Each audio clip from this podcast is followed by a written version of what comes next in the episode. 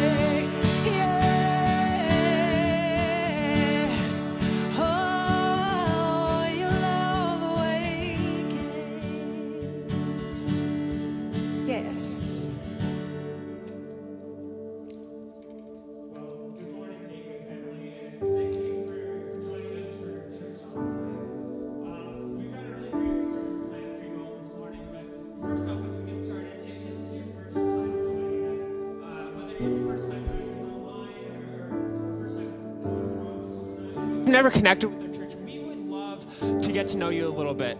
So if that's you and this is your first time joining us, I want to encourage you to text the word VIP to 587-855-5569. That's VIP to 587-855-5569. It's on your screen right now. And we just love to connect with you, answer any questions you have, get to know you a little bit, and share about what Gateway is all about.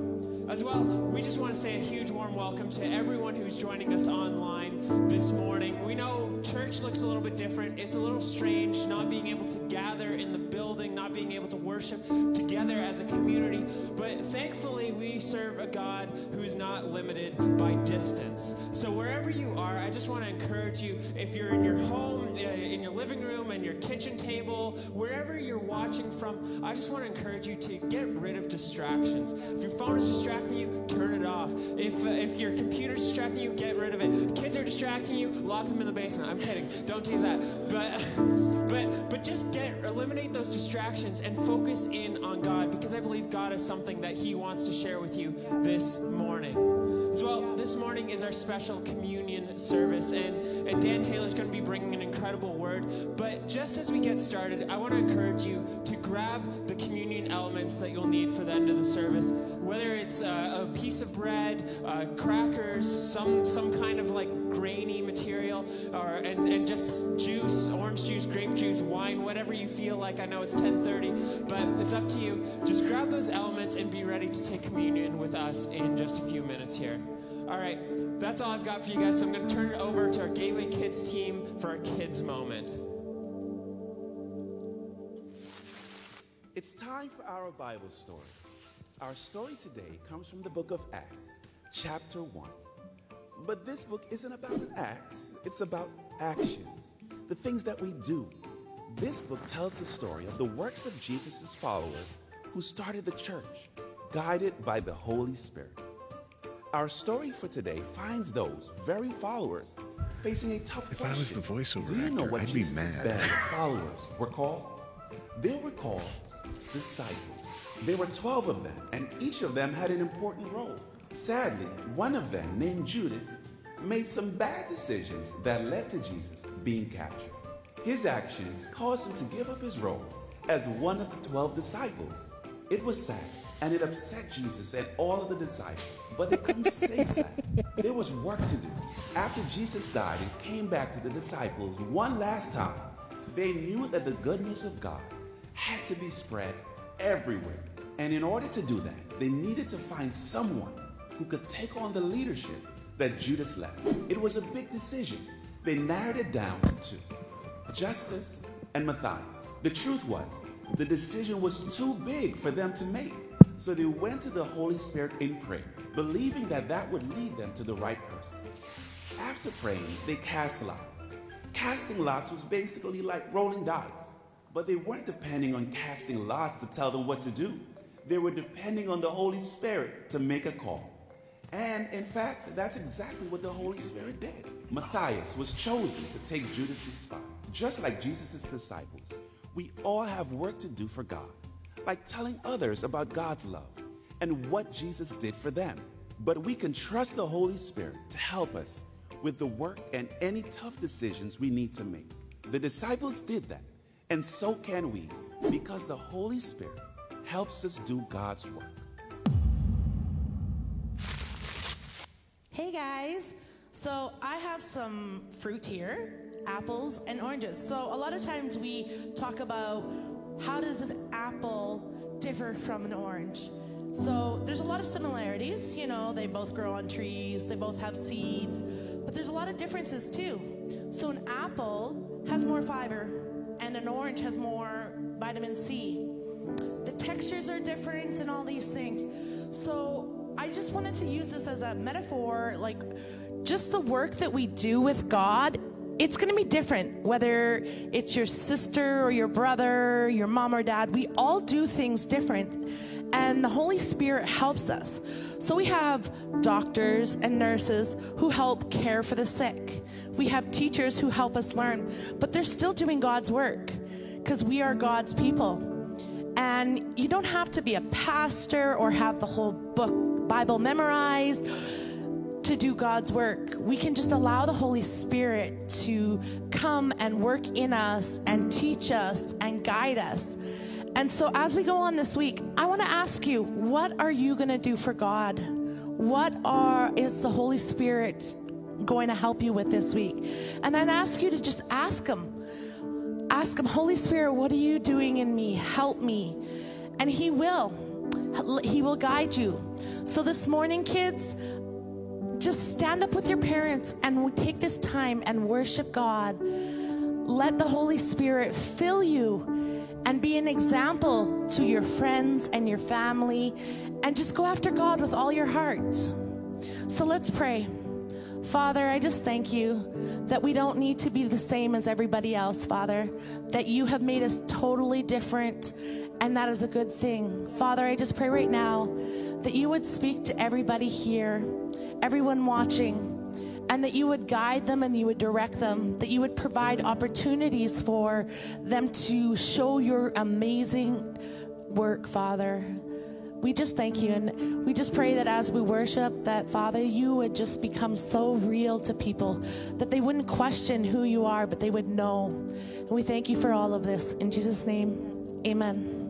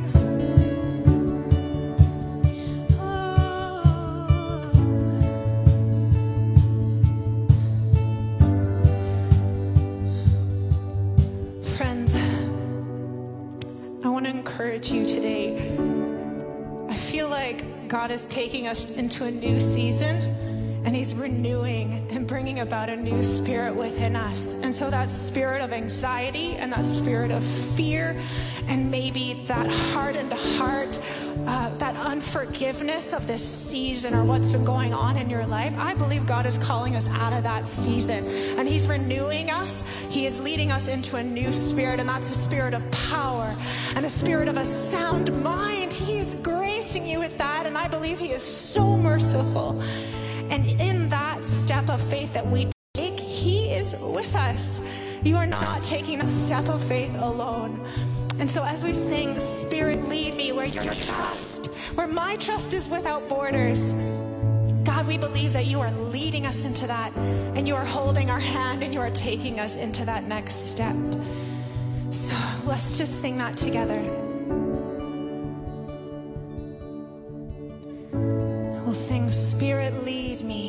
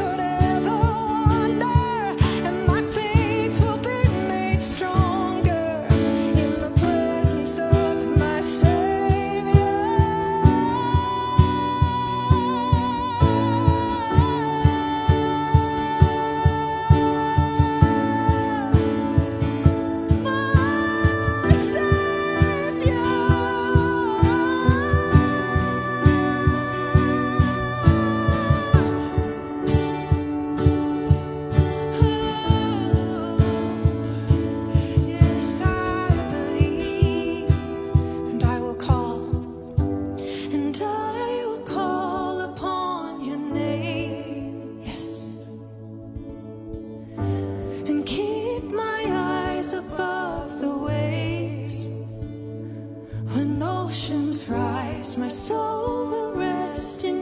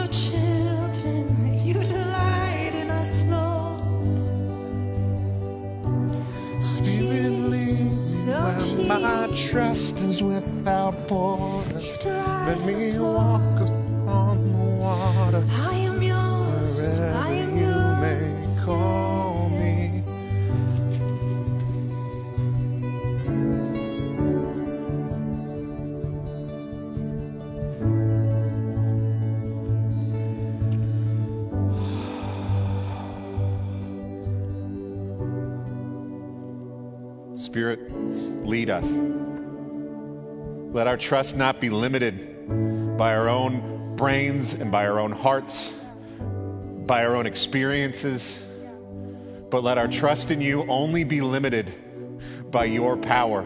Yes. Let our trust in you only be limited by your love. Let our trust in you only be limited by your grace, which is limitless. Yes, Jesus. So help our faith and our trust in you to be limitless as well. And as we come into your word, God, open up our hearts. Help us to set down those barriers, those walls that we've built to protect ourselves because we're scared and we're afraid we're going to get hurt. God, we pray that, that for us in this room, for those who are listening, that we would feel your safety that we can lay down all of the, the bits of armor that we've built around ourselves. And we can hear your word, and we can delight in it, and we can feel at peace because of it. And we ask this in the name of your son, Jesus. Amen. So this is Communion Sunday, and I know that uh, Darian said go get some elements earlier, uh, but I know that some of you didn't. Okay, I, that's just the way that things work. So right now, even if you're alone, you need to go get the elements of communion for yourself. Okay, so get something to eat and a beverage. Okay, and then come back here. And if you're worried, like, but I'm worried that I'm to miss something, I'm to tell a story here that doesn't really matter. So I will tell it again. I've told it a thousand times in the past. Don't worry, you will hear this story in the future. So I want you to go get a food thing and a drink thing and come back. And in between, I'm going to tell a little story about faith because uh, I was going to tell a story about the evils of, of big grape juice and the Welch Grape Juice Corporation, but I'm going to skip that. I'm going to tell a story about faith because I think that this is uh, more suitable to the atmosphere that was just created. So, um, Sometimes we think, like, lead me to where my trust is without borders. That means I've got to feel this great faith all the time. And I want to tell a little story about faith, but it starts with a simple question Does anyone know, and if you're in the room, you can raise your hand or uh, you can sign in, does anyone know? Uh, how far in yards it is from the pyramids at Giza to the nearest Kentucky Fried Chicken? No, no one knows that piece of information? The answer is surprisingly 100 yards. It is only 100 yards from the pyramids of Giza to the nearest Kentucky Fried Chicken.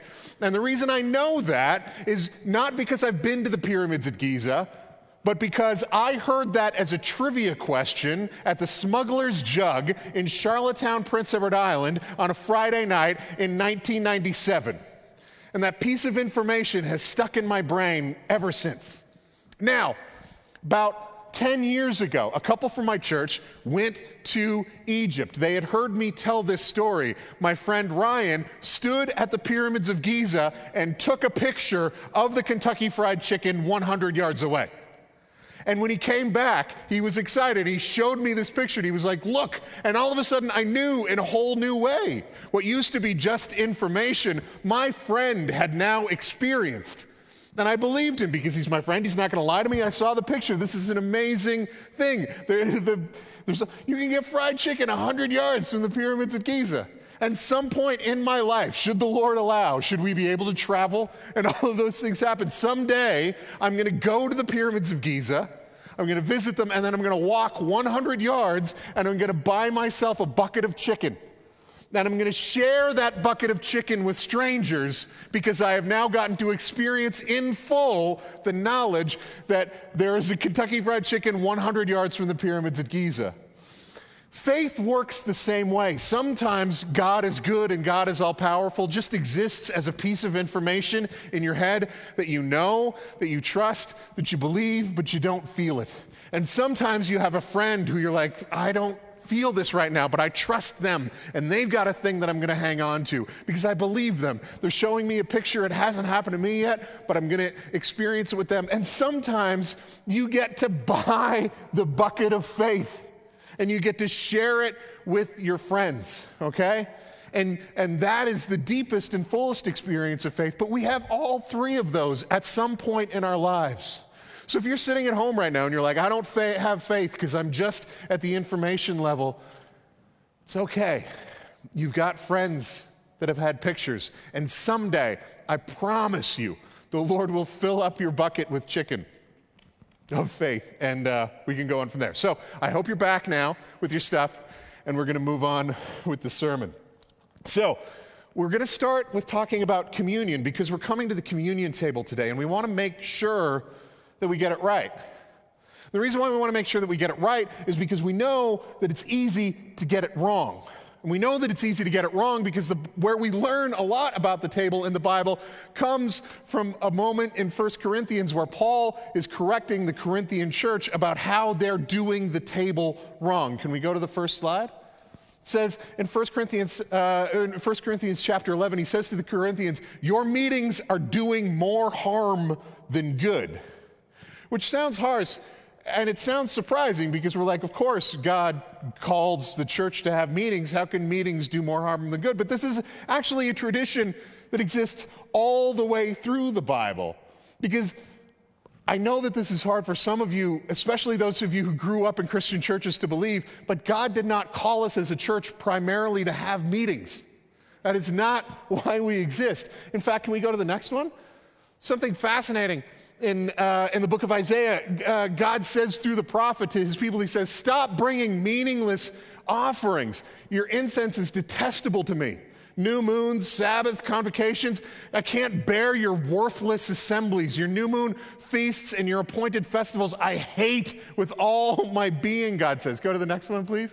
It says, You have become a burden to me. I'm weary of hearing them. When you spread out your hands in prayer, I hide my eyes from you. Even when you offer many prayers, I am not listening. Your hands are full of blood. Fascinating story where God's like, look, you're doing all of the religious stuff right, but you're still murdering the poor. You're still uh, offering up idols to worship to other idols as well. I'm tired of hearing it. Your meetings are doing more harm than good. Can we go to the next one? Does this in Amos as well. Through the prophet Amos, God says, I hate, I despise your religious festivals. Your assemblies are a stench to me. Even though you bring me burnt offerings and grain offerings, I will not accept those. Though you bring choice fellowship offerings, I will have no regard for them. Next slide, please. Away with the noise of your songs. I don't want to listen to the music of your harps, but let justice roll on like a river. Let righteousness like a never failing stream. God is not impressed with religious activity if it is not connected to religious action. He doesn't care about what we do if it only matters to us. And Jesus reiterates the same thing. He talks about people's basic religious activities. Go to the next one, please. This is what he says in Matthew 6. So he says, When you give to the needy, he's talking to religious people. Religious people give to the needy. That's a good thing to do. Do not announce it with trumpets as the hypocrites do in the synagogues. You're losing your reward because you're just doing it for your own attention. Go to the next one. And when you pray, don't be like the hypocrites, for they love to pray standing in synagogues to be seen by others. Don't do your religiousness as a show for other people. Can we go to the next one, please? When you fast, don't look somber as the hypocrites do. They would fast and they would wander around being like, oh, I'm so hungry. I'm fasting. I'm so spiritual. No, I'm fine. I'm just fasting right now. Oh, but I'm so hungry. They're shaking. God says, no, no, don't do that. Be strong in your fasting because they're just doing it to impress other people. We end up in this place where our religious activity isn't impressive to God anymore. He doesn't care. Because if our religious activity doesn't connect us to God, isn't in response to what He's doing in our lives, if our religious activity only benefits us, then God isn't impressed with it. He'd rather not have it. Take it away. And I'm reluctant to say this because I'm as guilty as everyone else. But Big C Church, I find it fascinating. For the last 14 months, we've been, ha- we've been not allowed to have services or having much reduced services. And I haven't heard one of us ask the question maybe God is saying, I'm sick of hearing you. Go get your hearts right. Maybe we should ask the question. So, and I know that some of you are saying, but Dan, I know the passage that says where two and three are gathered together, God is with them. And that's true. That is true. That is a very true passage. But one, that, ser- that passage is not talking about religious services. That's talking about when Christians come together to call their brothers and sisters to holiness, to, to call them, to, to, uh, to go to them and say, like, there is something in your life that is killing you and it's killing the rest of us, and we need to help you get that out. That is when God is with us. But also, when God is with us, He does promise that He'll be with us. It doesn't mean that He's happy about it. God can be with us and be very, very upset. And this is why we need to make sure, as we go to the next slide, that our meetings do not do more harm than good. Let's keep reading this.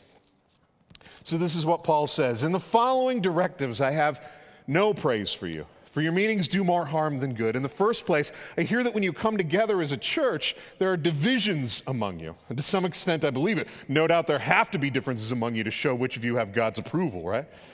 So then, when you come together, it is not the Lord's supper you eat, for when you were eating, some of you go ahead with your own private suppers. As a result, one person remains hungry and another gets drunk. Don't you have homes to eat and drink in, or do you despise the church of God by humiliating those who have nothing?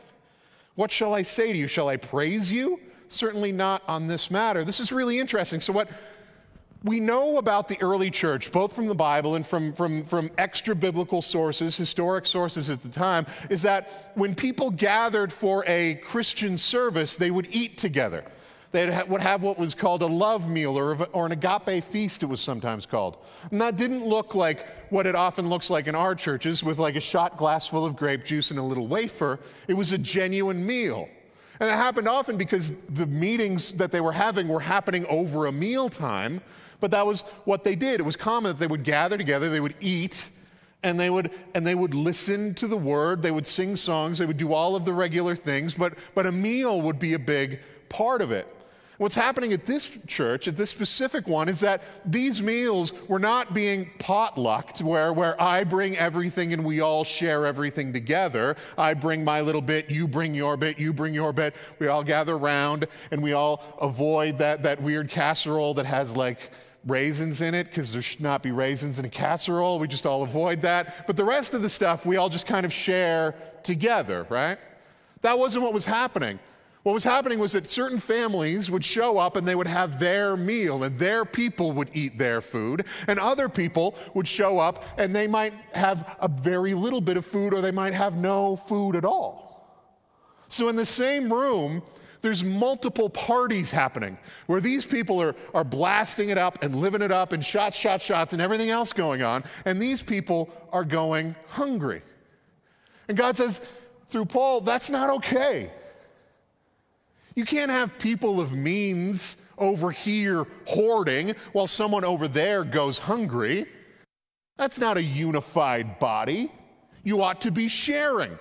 That's what you do. That's what God designed us to do together. We should be sharing with each other. God is very clear throughout the Bible that He hates it when these economic divisions exist between us. James addresses the same thing. In the book of James, when James is talking to the people that he's writing to, he's saying, like, hey, wait a minute. I know that some of you, when a rich person comes in your church, you're like, ooh, rich people. And you go and you put him in a nice chair up by the front and you say, Thank you, rich person, for blessing us with your presence. We're going to give you a good place to sit. And then James says, You also have a poor person come in and you're like, Yuck. I don't know what we're going to do with this guy. You sit on the floor. You sit over there. You stay somewhere out of smell range, right? And God says through James, that's not okay. That's favoritism. You're not supposed to do that. God is not a, a, respecter of persons, is the old traditional way of saying it. God doesn't care how much money you have. God does not care how much status you have. God doesn't care if you're the CEO of a corporation, or, nor does He care if you're sleeping in the river valley. Both of those human beings are of equal value in the eyes of God. And God might love the righteousness of the person living in the river valley and detest the coercion of the person who is the CEO of a corporation. God is not a respecter of persons. And because God is not a respecter of persons, his church ought not to be respecters of persons either. But we do this. We allow ourselves to judge each other based on our clothing, based on our cars based on the neighborhood in which we live. based on how well we speak the language, based on our education levels. And we say, these people are more valuable, these people are less valuable. And God says, you got to stop that. It's killing the church, and it's killing you, and it's killing us as well as the North American church. And this is really important because when Paul talks about the, what Jesus did on the cross, in Colossians 1, he says that on the cross, Jesus reconciled all things to himself. Now, that includes creation, but that includes all people as well. All people have been reconciled to God in what Jesus has done on the cross. And all of the barriers that were between things have been torn apart. The barrier between the holiness of God and the sinfulness of people has been torn apart in Jesus. The barrier between different ethnic groups has been torn apart in Jesus. The barrier between people of different economic means has been torn apart in Jesus. Jesus on the cross specifically did what he did in order to reconcile all things, all people, everything to himself. And when we go back and add divisions in the church to where we say rich people over here, poor people over here, people with right theology over here, people with bad theology over here, people of this ethnic group over here, people of that ethnic group over there, people of this political persuasion over here, people of that political persuasion over there, when we do that, we are undoing the work that Jesus did on the cross. So you can understand why he gets so mad about it. What makes you more angry at your children when they mess up so, than when they mess up something that you just cleaned up? Right? You just cleaned up the kitchen and then you walk in, you turn your back for two seconds and there's like an entire pile of dishes that just came down from someone's room. It makes you infuriated. How much more so do you think Jesus is infuriated when he goes to the cross to reconcile all of us to each other in him? And then we start making these divisions again. It's infuriating. And we need to start to recognize it in ourselves and start to tear down these barriers that we built up. Because Jesus in his work tore down the barriers between God and people, between heaven and earth, between individuals, between brother and brother and sister and sister. And we need to and we need to fight against that human urge to insert those barriers back in. We get infected by the world's view of people. Because what the world has always done is it's evaluated people on their usefulness. The world evaluates people based on their looks. It evaluates people based on the money that they have in the bank or the money that they're able to produce. It evaluates people on what can you do for me? Jesus says, no. Stop that. You need to evaluate people not based on what you think of them, but based on what I think of them, Jesus says. You need to love people not based on the love that you have for them, but the love that I have for them. And the love that Jesus has for all people is limitless. So that's why he takes this so seriously. If we allow the world's vision of people to infect our communities, then we become actors and hypocrites, and our religious activity only, ben- only benefits ourselves, and God doesn't want it. Get away, he says. That's why we take this table seriously, because if we go to the next slide, he says this So then, whoever eats the bread or drinks the cup of the Lord in an unworthy manner will be guilty of sinning against the body and blood of the Lord. Everyone ought to examine themselves before they eat of the bread and drink from the cup. Now, most me and a lot of you probably heard this verse when you were younger and thought, I need to make sure that all of my sins are confessed before I go to the table. I need to make sure that I'm all scrubbed up and I'm good, and then I can come to the table because I, if I don't do that, I'm eating and drinking death onto myself. That is not what this verse is talking about. Go to the next slide. For those who eat and drink without discerning the body of Christ, eat, drink, eat and drink judgment upon themselves. It's not about me scrubbing off the sins of the last week before I can come to God's table. That's an ineffective and foolish way to go about things. My sin has already been taken care of in the work of Jesus. But if I come to this table without recognizing that this table is open just as much to the person I hate as it is to me, then I'm eating and drinking judgment upon myself.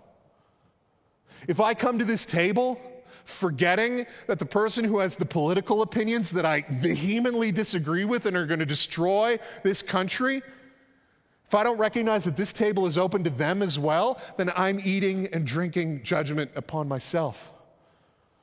If I look at someone else and say, well, your sin, actually, your sin is real bad, so you need to fix that before you come to the table. Your sin, whatever that is that you're carrying in your heart, you need to fix that.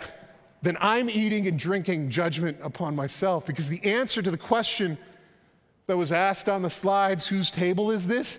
It's Jesus' table. And it's always been Jesus' table. That's why Paul's so mad. You have your own homes to have your own tables in. Invite who you want. That's fine. But at Jesus' table, you don't put up walls. At Jesus' table, you share. At Jesus' table, everyone is welcome. At Jesus' table, we don't measure people's value based on what they can give us or do for us. We measure people's value based on what Jesus did for them. So this table belongs to Jesus. And if we don't remember that when we come to it, then we're in danger of eating and drinking judgment upon ourselves. The next verse says, This is why many of you are sick. This is why many of you are falling into judgment. And it's important for us to ask ourselves the question Am I creating more divisions between myself and other people when Jesus has torn them down? Am I trying to undo the work that Jesus did on the cross? So we're inviting you, and I'm, we're inviting ourselves to come to this table today. I'm going to move it into the middle if that's okay. I'm just going to. I don't know if you can see that on the screen. If not, don't worry about it. But there's bread here and juice. Not Welch's, just in case. Down, down with big grape juice.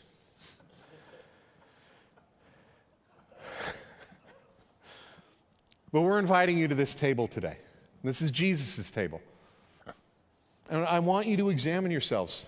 I do. I want all of us in this room to examine ourselves. I, I need to examine myself because I've got this thing in my heart that wants to start building walls to keep people out, people who disagree with me, people who I would like to think that I'm better than. And I can't come to this table if I'm allowing that to exist.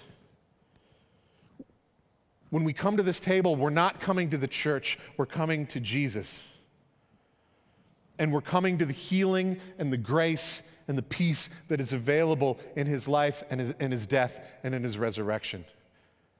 And we're here to be reconciled to Jesus. But part of being reconciled to Jesus means being reconciled to all of the people around us. Not just the people that you already like, not just the people who already agree with you, but the people that you have to work so hard to love the people that you have to force yourself to love because it is not in you on your own.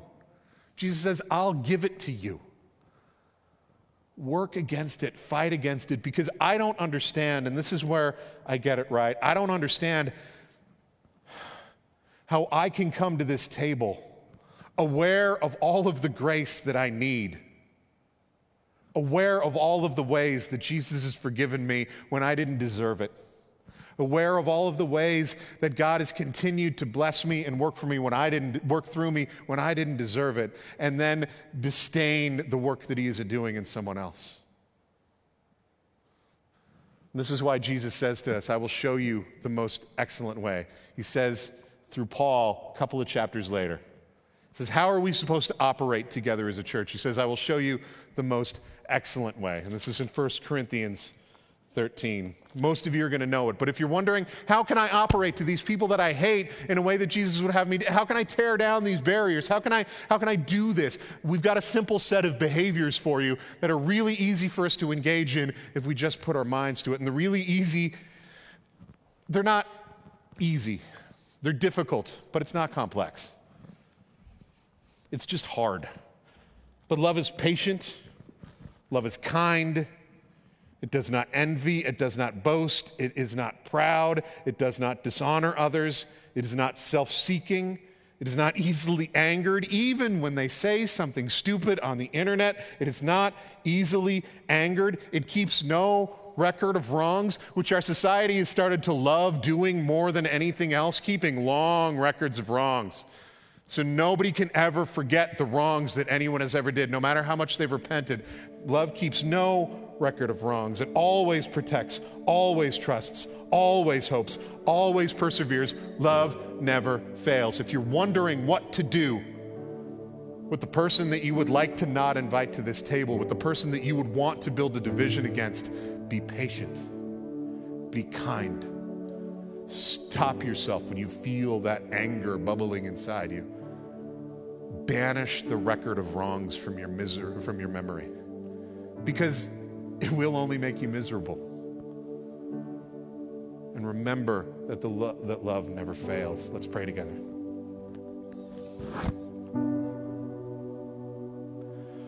God, help us to remember as we come here that this is your table. And then, even as amazing as it is that you've invited us to it, it's even more amazing that you've invited everyone to it. There isn't a person in the realm of humanity who is exempt from your love. There isn't a person in the realm of humanity who is exempt from your forgiveness. And as much as our hearts desire for divisions and justice because they make us, and, and, and, and punishment because it makes us feel safe, because it makes us feel righteous, help us to only find our safety and our righteousness in you and what you've done. Help us to trust you when there's people that we don't understand. Help us to trust you when we feel afraid and when we want to build up barriers to keep others out. Let's remember that your arms are forever open to those who would come to you. And if you're the one who is like, is this too good to be true? This seems too fantastic that in the midst of everything that I've done, that, that Jesus still reaches out for me Jesus still reaches out for you. It's, it is too good to be true, but that doesn't mean it's not true. So come to this table and experience the life, the peace, and the hope that is found in Jesus. We ask this in Jesus' name.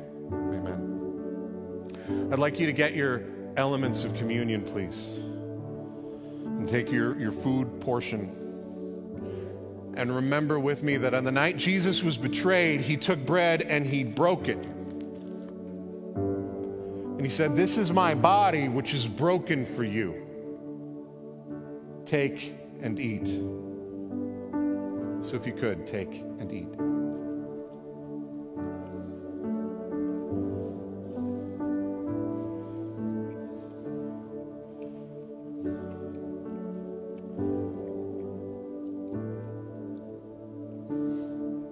And in the same way, he took the cup, said, This cup is the new covenant in my blood, which is poured out for the forgiveness of sins. Drink all of it. If you could, drink together.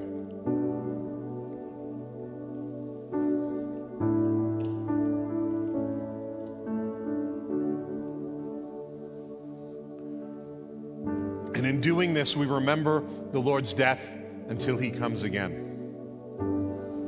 It says that after this meal, they sang a song and then they went out. So we're going to sing a song together. And I want you to go out into your life this week, into your home, into your work, into wherever God has placed you, trusting that you have been filled up with all of the grace, the knowledge, the hope that you need to do what God has called you to do there. Lord, bless you and keep you. Lord, make his face to shine upon you and be gracious to you. Lord, show his face to you and give you peace. In Jesus' name.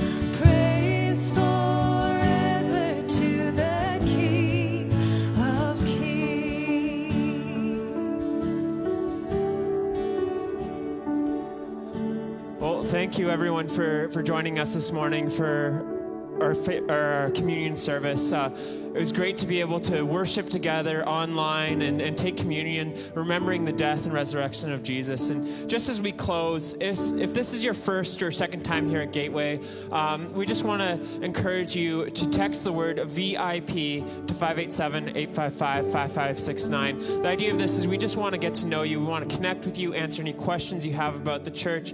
And when we're able to meet in person, we would love to give you a free gift as well. So if you're new, text VIP to the number on your screen. As well, if you have been coming to Gateway for a while and, and you want to support our mission of seeing people's lives change and seeing God work in people's lives here in Edmonton, I want to encourage you to, to do so by, by supporting us financially. You can do that by heading to gateway.ac slash give and give online via debit or credit. There's also some other different methods that you can do via our website there, just gateway.ac slash give if you want to support us.